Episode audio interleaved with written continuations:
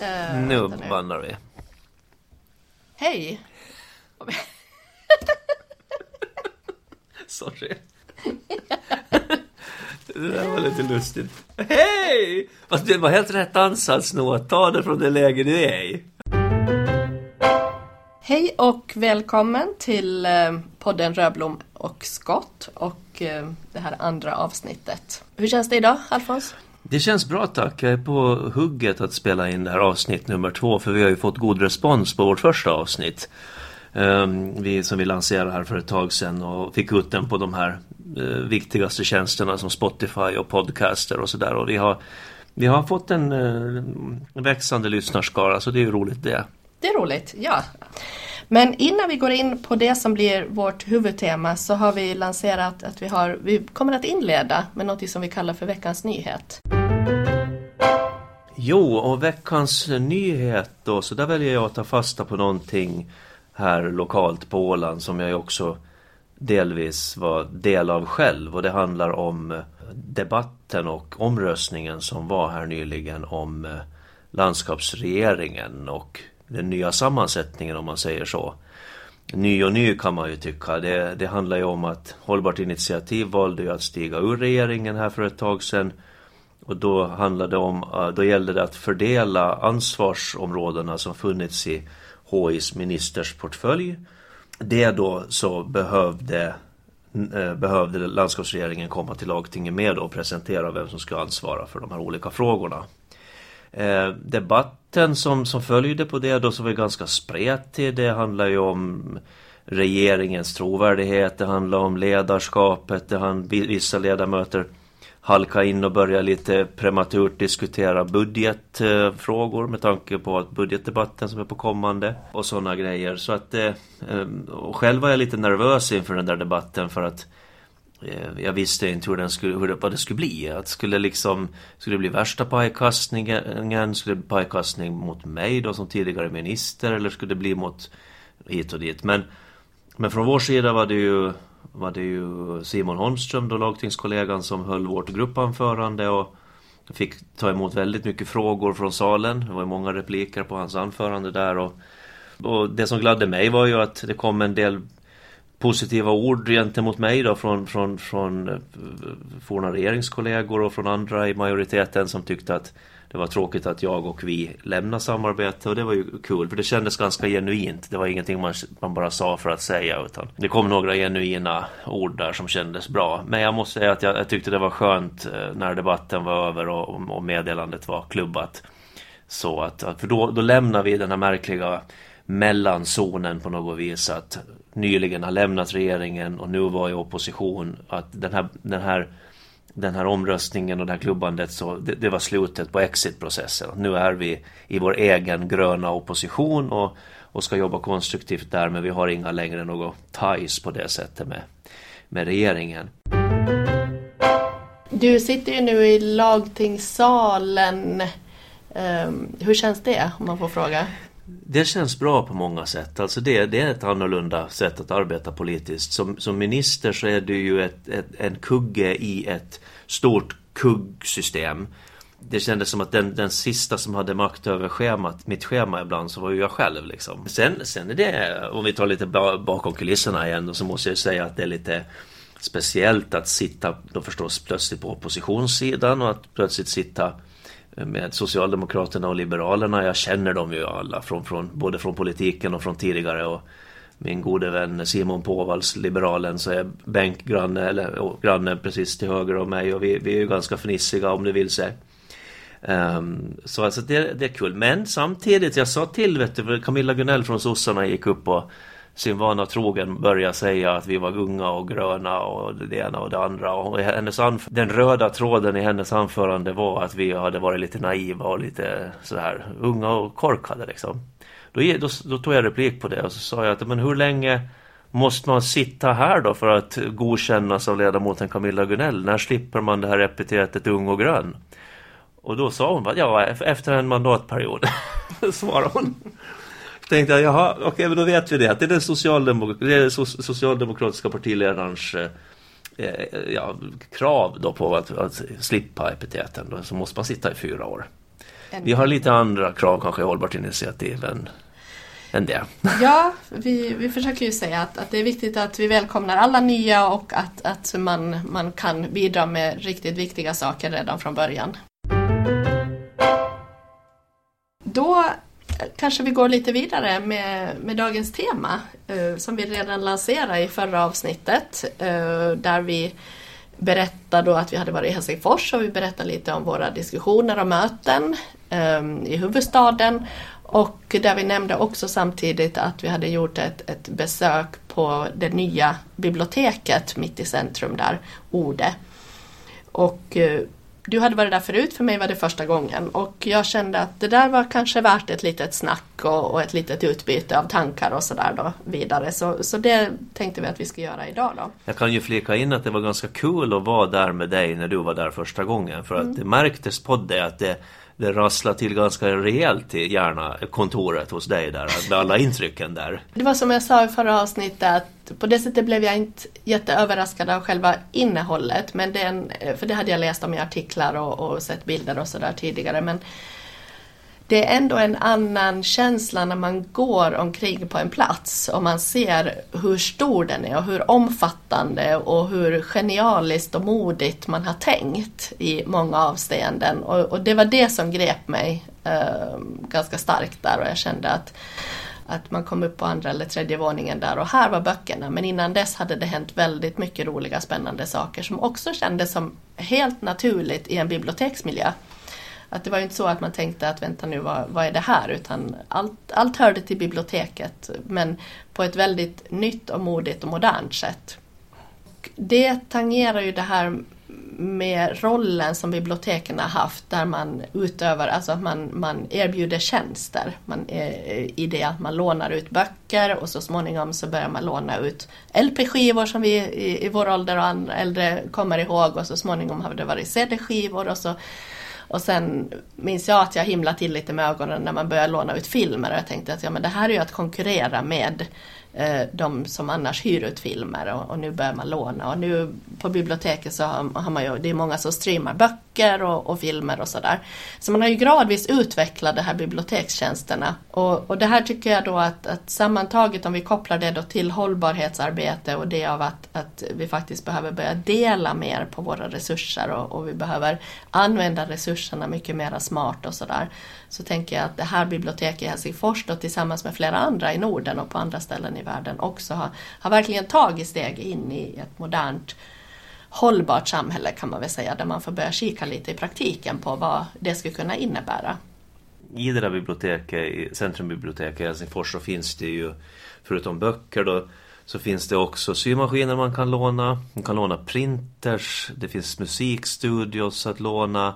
Du får eh, Sätt dig i bås och spela spel med dina kompisar om du vill. Det finns eh, någon slags labb där. Det fanns någon slags kök där du kunde testa laga mat och, och sånt här. Att det, och det som jag som skådespelare och, och eh, konstnärligt inriktad i, i, grunden så tycker jag ju att det, det födde ju en, en, en kreativ stämning i, i huset. Och sen också att själva biblioteket förstås då ligger där det ligger nära musikhus och riksdagshus och, och allt möjligt så gjorde det att man känner att man är i en kreativ, kunskapsdemokratisk eh, kärna på något sätt. Ja, det är någon sorts medborgar... Medborgarpiazza. Ja, medborgarpiazza. Ja. på något sätt. Ja. Men jag tänkte fråga dig, alltså för jag, jag, för jag tycker jag håller, det är jätteintressant det här med just att biblioteket, ända från början så har ju idén med biblioteket varit att erbjuda tjänster. Alltså man, man erbjuder ju då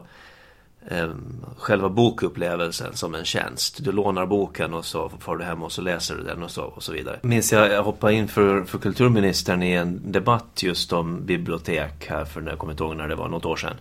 Och jag tyckte det var himla roligt för då fick jag prata om något helt annat än det jag pratade om annars då som minister. Och det här handlade om biblioteken. Eh, eh, och då kom vi in lite på det där just med att vad ska biblioteken syssla med? Och då minns jag att en av de grejerna jag förde fram väldigt starkt det är ju att biblioteket som utrymme är ett tillåtande utrymme. Här är det tillåtet att det är tyst.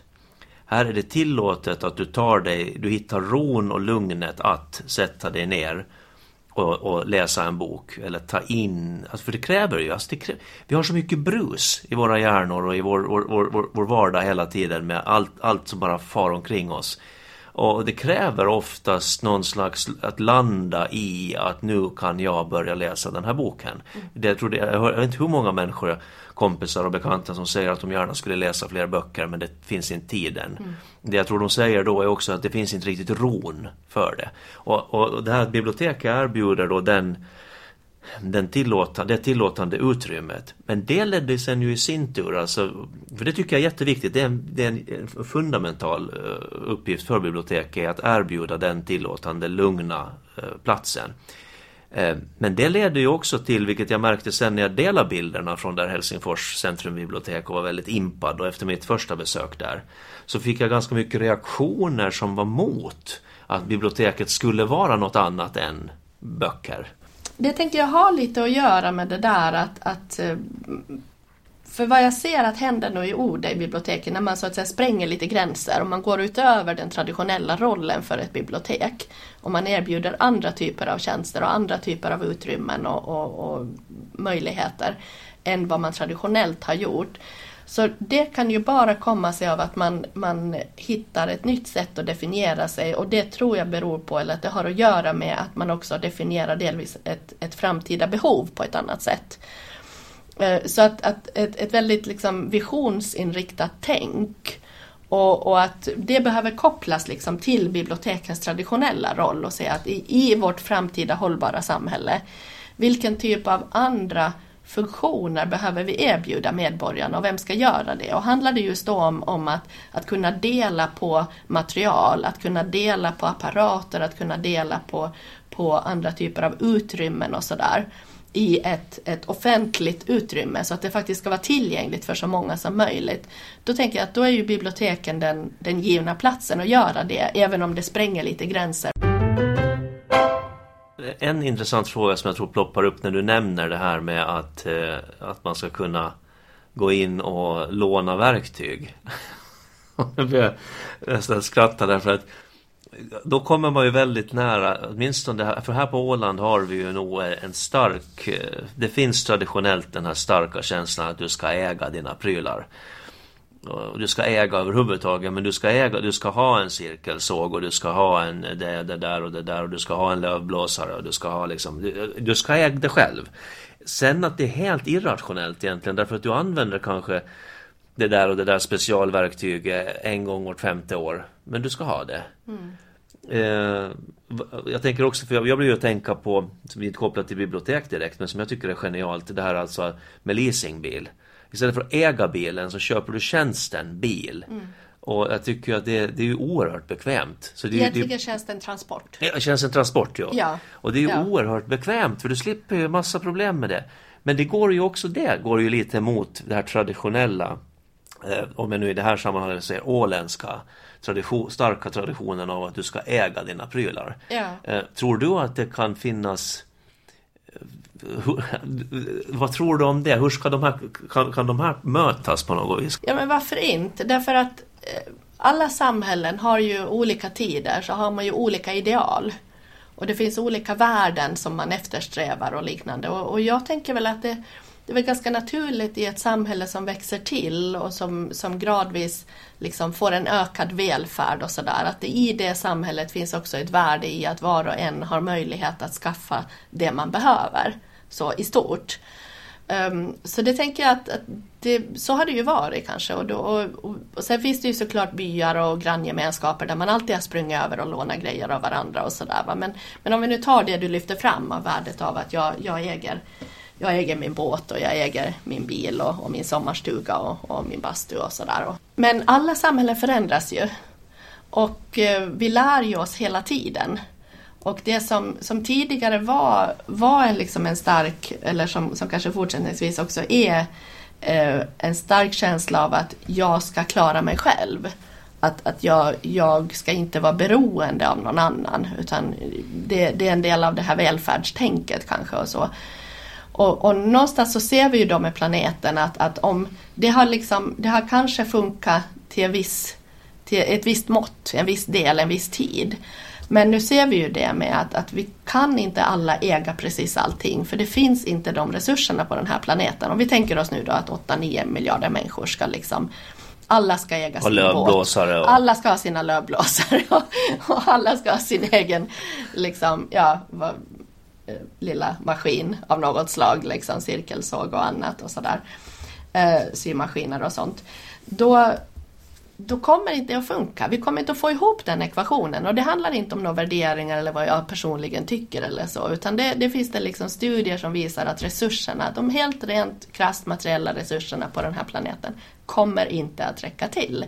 Det, det, vi, vi, kommer inte att nå i mål med en sån tanke. Och då, någonstans i det där, för det tror jag börjar sippra ner, det börjar sjunka in liksom mer och mer eh, hos, eh, hos oss alla. Och i det så uppstår väl naturligt, jaha, men vart går vi då? För någonstans måste vi ju gå, vi lägger ju oss inte bara ner och, och ger upp heller utan det, vi, vi måste ju gå någonstans och, och, där tänker jag att just den här typen av, av liksom modiga tankar där vi, där vi faktiskt erbjuder människor att dela på saker i högre utsträckning. Och det, det utmanar, det kommer att utmana någon sorts ryggmärgskänsla eller reflex eller jaha men mm, ja, och hur eh, vad är mitt värde och jag ska minsann och allt det där. Det kommer att vara väldigt utmanande. Men det är också helt nödvändigt. Um, och jag tror att de unga som växer upp idag så kommer liksom att, att ha det där med sig mycket mer naturligt än, än vad vi har kanske i en, en något äldre generation. Men man kanske kan spinna vidare på det där, som, för det slog mig när jag sa det där att det är en hård tradition att man ska äga sina prylar och det är det ju. Men vi, jag tror kanske vi inte heller ska underskatta den här dolda ekonomin som alltid har funnits och som finns starkt på Åland, alltså det här med tjänster och gentjänster. Mm. Att nog kan man vara till grannen och låna lövblåsaren.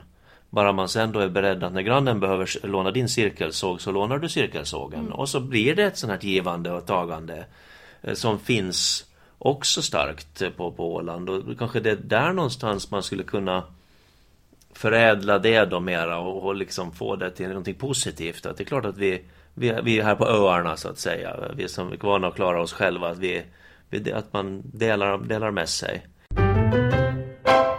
en eh, debattör och journalist på mm, The Guardian, en engelsk stor nyhetstidning, eh, eh, som heter George Monbiot, som jag tror att många inom hållbarhetssvängen också känner till.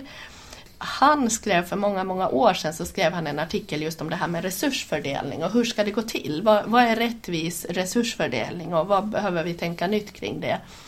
Och en sak som, som liksom jag har med mig därifrån den artikeln så är just det att han, han sammanfattar det på det sättet att eh, på engelska då så säger han eh, Private sufficiency and public luxury. Så om man översätter det eh, lite slarvigt då så skulle det bli som att, att vi privat, alla oss liksom miljarder människor på jorden, när vi räknar då med vad vi behöver privat så ska det vara någon form av, av tillräcklighet i det. Eh, men det hindrar inte att vi sen i allt det vi äger gemensamt och, och de resurser vi använder gemensamt så kan vi ha en, en väldigt stor eller hög nivå av lyx i det. Så vi ska kunna leva ett väldigt gott liv men vi kanske, det som är liksom det lyxiga så kanske att vi, vi behöver ändå dela på de resurserna. Så det, som ett, ett konkret exempel då så betyder det att vi kanske inte varje, varenda en av oss kan inte ha en egen privat swimmingpool. För det finns det inte resurser eller vatten för eller så. Eller ytor eller så. Men däremot så kan vi ha väldigt lyxiga allmänna bad. Där vi alla kan njuta av olika bad och liknande. För det är en delad resurs som väldigt många kan dela på. Sådär. Eh, Finns det något index för det där? Ja, det skulle vara intressant va, om man ska utveckla det. Men, men jag tycker bara som en, en första sådär inledande liksom, princip på något sätt, eller idé, så tänker jag att, att lite försöka fundera. Jaha, men vad, vad är det som jag absolut nödvändigt behöver ha privat? Och vad, vad behöver liksom vara, eh, vad kan vara liksom en offentlig lyx? Någonting som vi delar på gemensamt. Um, och Innan vi helt lämnar biblioteken och går in på det så, så kan vi väl bara nämna att vi också är väldigt glada för att samtidigt som, som vi sa i förra avsnittet så när vi var i Helsingfors så hade ju också Nordiska rådet sin session där, eh, sin årliga session. Och, och där kunde vi då Eh, glädja oss åt att eh, ett förslag som, som Simon Holmström har arbetat väldigt eh, hårt och mycket med tillsammans med andra ålänningar ehm, så om framtidens cirkulära bibliotek så har då liksom anammats av utskottet för kunskap och kultur, utbildning och kultur och eh, där föreslår man då att det ska startas ett program då där man ska kunna främja den här eh, cirkulära ekonomin då i samband med bibliotek och andra aktörer. Så, så det, det, apropå den där frågan, hur mycket ska vi, liksom, vad, vad ska biblioteken göra? Hur mycket kan de åta sig? Så, så tänker jag att det här, det här kommer att liksom ge sig en, en i en snar framtid. Och det är ju intressant ju för att det, det Simon Holmström fick det ju igenom och förslaget alltså fick ju igenom då att, att Nordiska rådet ska uppdra till Nordiska ministerrådet att eh, hitta liksom att, att, utveckla de här tankarna och mm. hitta, då, hitta gemensamma eh, exempel och så där vidare. Men, och det är ju jättebra men det jag upplever som, som nu också är det är ju att vi vi måste sätta oss ner och fundera här också, vi Hållbart initiativ och andra, att att vi skulle kunna ta något, något eh, initiativ här. Redan jag tänker på i Mariehamns stads, eh, stadspolitiken till exempel, Mariehamns stad där och stadsbiblioteket här. Men där tänker jag att vi har ju faktiskt också på Åland redan initiativ, bland annat i Hammarland. Eh, där HIs Jonny Ahlström har, har tagit initiativ om att biblioteket i Hammarland ska kunna liksom utvidga sin roll och, och få liksom bidra mer till delningsekonomi som, som är ett annat namn då för att man delar gemensamma mm. resurser. Då kommer jag till en fråga som jag hade tänkt jag skulle ställa till dig och det är att, att om du personligen funderar igenom att, att av, av allt det du behöver i din vardag, liksom, antingen dagligen, veckoligen eller, eller någon gång nu och då under året eller sådär. Vad av allt det skulle du vara villig att dela? Um, Ja, mitt första svar kanske, och det, det, det kanske är det enklaste. Eh, det är väl därför man det kommer först, men det är mitt sommarställe.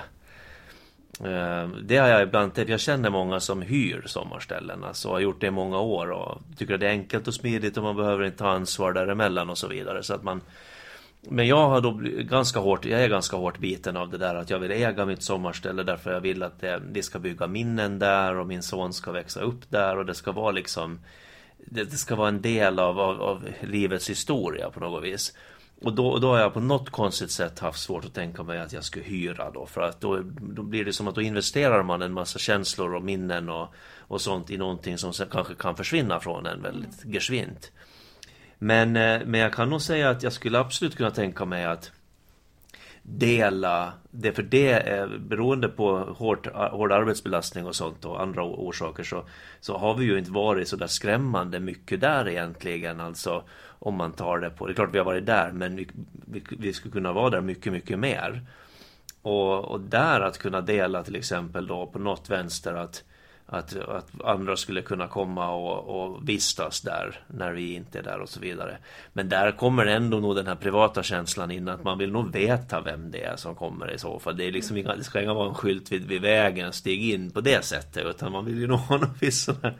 Men det skulle jag kunna tänka mig att, att att, att fundera på på något vänster. Men, men om vi tar något, men sen blir det ju svårare ju närmare kroppen det kommer. Eh, bilen, ja i och för sig, men då vill man ju själv, men den ska ju ändå vara där när man vill ha, man behöver den. Om jag behöver ostbågar en kväll, vet du. Som jag ju inte behöver. så måste jag ju kunna åka och köpa dem då. Men, men egentligen alla de här prylarna, alltså vi har ju några verktyg, tro till eller ej. De ska jag ju absolut kunna dela. Mm. Sen har jag en äggkokare som jag inte använder så ofta. Så den ska, men alltså, mm, det är någonstans där med ja, men det måste styras av hur mycket man själv använder den. För annars skulle det ju vara ett jäkla skenande.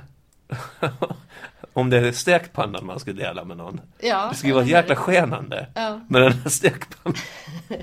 ja, men, eh, ja, precis. Och, och någonstans kanske man måste dra det till sin extrem för att kunna hitta var, var landar man i någon sorts balans som mm. ska funka för en själv och andra och sådär. Men då, då tänker jag att man kanske inte behöver skena hela vägen till biblioteket heller för att låna någonting eller, eller sådär utan att att eh, man kanske kan tänka sig också i framtiden att det kan dyka upp olika kvartersgemenskaper där man i kvarteret eller några grannar delar på någonting så att man liksom, det är ungefär som att man förr i världen gick till uthuset och hämtade någonting, sin skinka eller vad man hämtade i uthuset när man inte hade kylskåp inne. Och, och då går man liksom till uthuset och hämtar någonting. Och någonstans där på vägen så tänker jag också att först, liksom den initiala tanken är ju det när vi lever i ett samhälle där allt ska gå snabbare och snabbare och snabbare så känner man oj vad ineffektivt. Oj vad jobbigt att, att ja då, då kan jag inte bara vara jättespontan och ta det ur skåpet och så utan det kanske går fem minuter innan jag får liksom någonting igång eller sådär eller i värsta fall tio minuter. Och, och det där tiden. Men å andra sidan kanske det också till viss del är det vi behöver, att lite stoppa upp den där snabbheten och, och liksom hitta där, där det ändå inte så att vi ska in absurdum dra ut på allting men, men där det är någonting som lite um, gör, gör livet aningen mera långsamt. Och det finns någon sorts liten sträcka där jag 100 meter kan tänka lite på någonting utan att jag ständigt har ett flöde av någonting eller jag är upptagen med någonting. Utan jag går en liten kort promenad och jag får tänka lite tankar och sådär. Att det, någonstans i det där som initialt känns som lite stökigt eller lite oeffektivt, ineffektivt eller sådär så, så kanske det uppstår andra värden också. Vi har vår, vårt lilla avslutningsmoment som vi då har, har kallat som vad som har fasnat under tiden sedan sen det sista poddavsnittet. Eh, och där eh, tänkte jag att vad, om, om jag så fräckt tar ordet vidare så, så tänkte jag att det som har fasnat för mig den här sista tiden så det är ju förstås hela den här eh, koppen i eh, Egypten eh, där världens ledare återigen samlas och, och ska förhandla om eh, väldigt, väldigt eh, allvarliga saker. Eh, och det är nästan så att det börjar bli på den nivån i kommunikationen utåt också. Eh, tidigare har det varit mycket aktivister som under åren har tryckt på på de här olika COP-konferenserna och, och, och, aktivisternas budskap har kommit ut mer eller mindre i media. Men nu märker man att det också från helt centrala ledare så kommer det ut eh, ganska, ska jag säga, lite allvarliga uh, besked och budskap och, och, bland annat då Antonio Guterres som säger i, i väldigt tydliga ordalag att, att uh, nu är det hög tid att liksom ta, eh, ta liksom, eh, vad ska jag säga, i beaktande att, att och, och, och göra allvar och göra eh, liksom, vad heter det, action. Eh, att göra handling ja. av liksom, de, all den kunskap som vi har och allt det vi vet. Och att han använder så starka ord som nästan att, att fortsätter vi på den här vägen med öppna ögon så är det, då gjorde han en liknelse om att det är nästan som att, att vi skulle medvetet begå kollektivt självmord.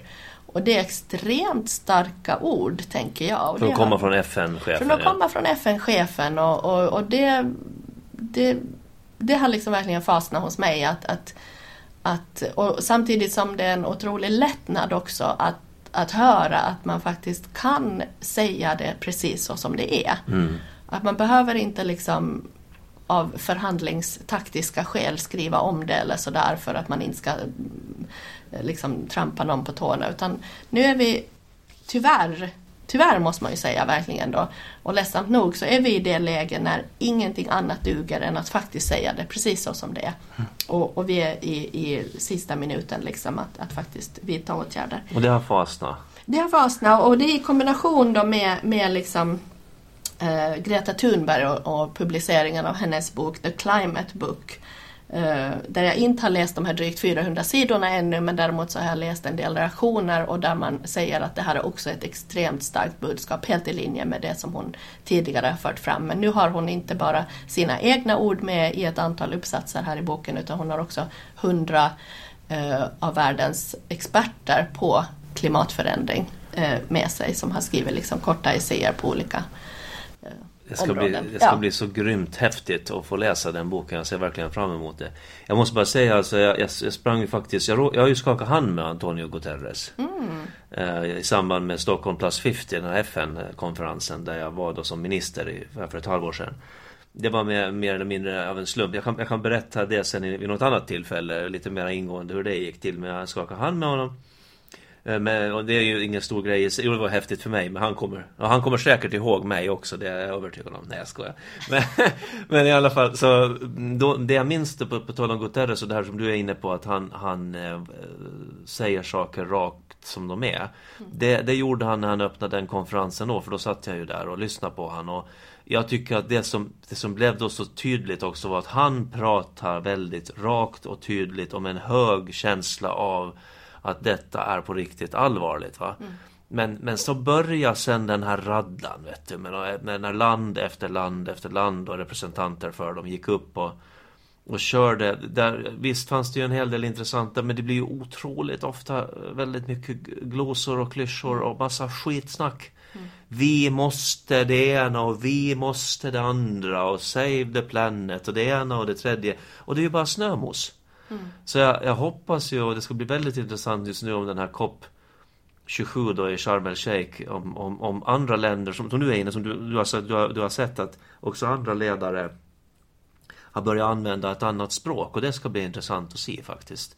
Att, att vad, vad, vad säger ledarna under den här och efter den här konferensen och kan man skönja någon annan form av, eh, av, av, av, av liksom bränna, brännande känsla i det eller är det bara fortsätter de här glosorna? Liksom? Mm. För det är det som också irriterar liv över Greta Thunberg förstås. Det är ju att hon upplever att det är bara snack. Ja förstås, man blir ju, det uppstår ju en förtvivlan. Det är det, det är en djup förtvivlan i, i det här läget. Att, att, uh, vad, vad krävs för att vi ska liksom fixa det här? Vi som tycker ändå att vi är planetens mest intelligenta varelser. Så, um, men ja, Eh, vi kommer säkert att kunna ha orsak att nämna koppen också kanske vi, nästa gång vi, vi hörs. På något sätt ja. Ja, det, det är jag alldeles säker på att vi har anledning att återkomma till det också. Men med de orden ja. så får vi tacka för idag. Vi får tacka och vi brukar ju ofta avsluta vår, vi brukar alltid avsluta vår podd, det vill säga för, förra avsnittet och nu då kanske med, med de bevingande orden Lev väl! Lev väl!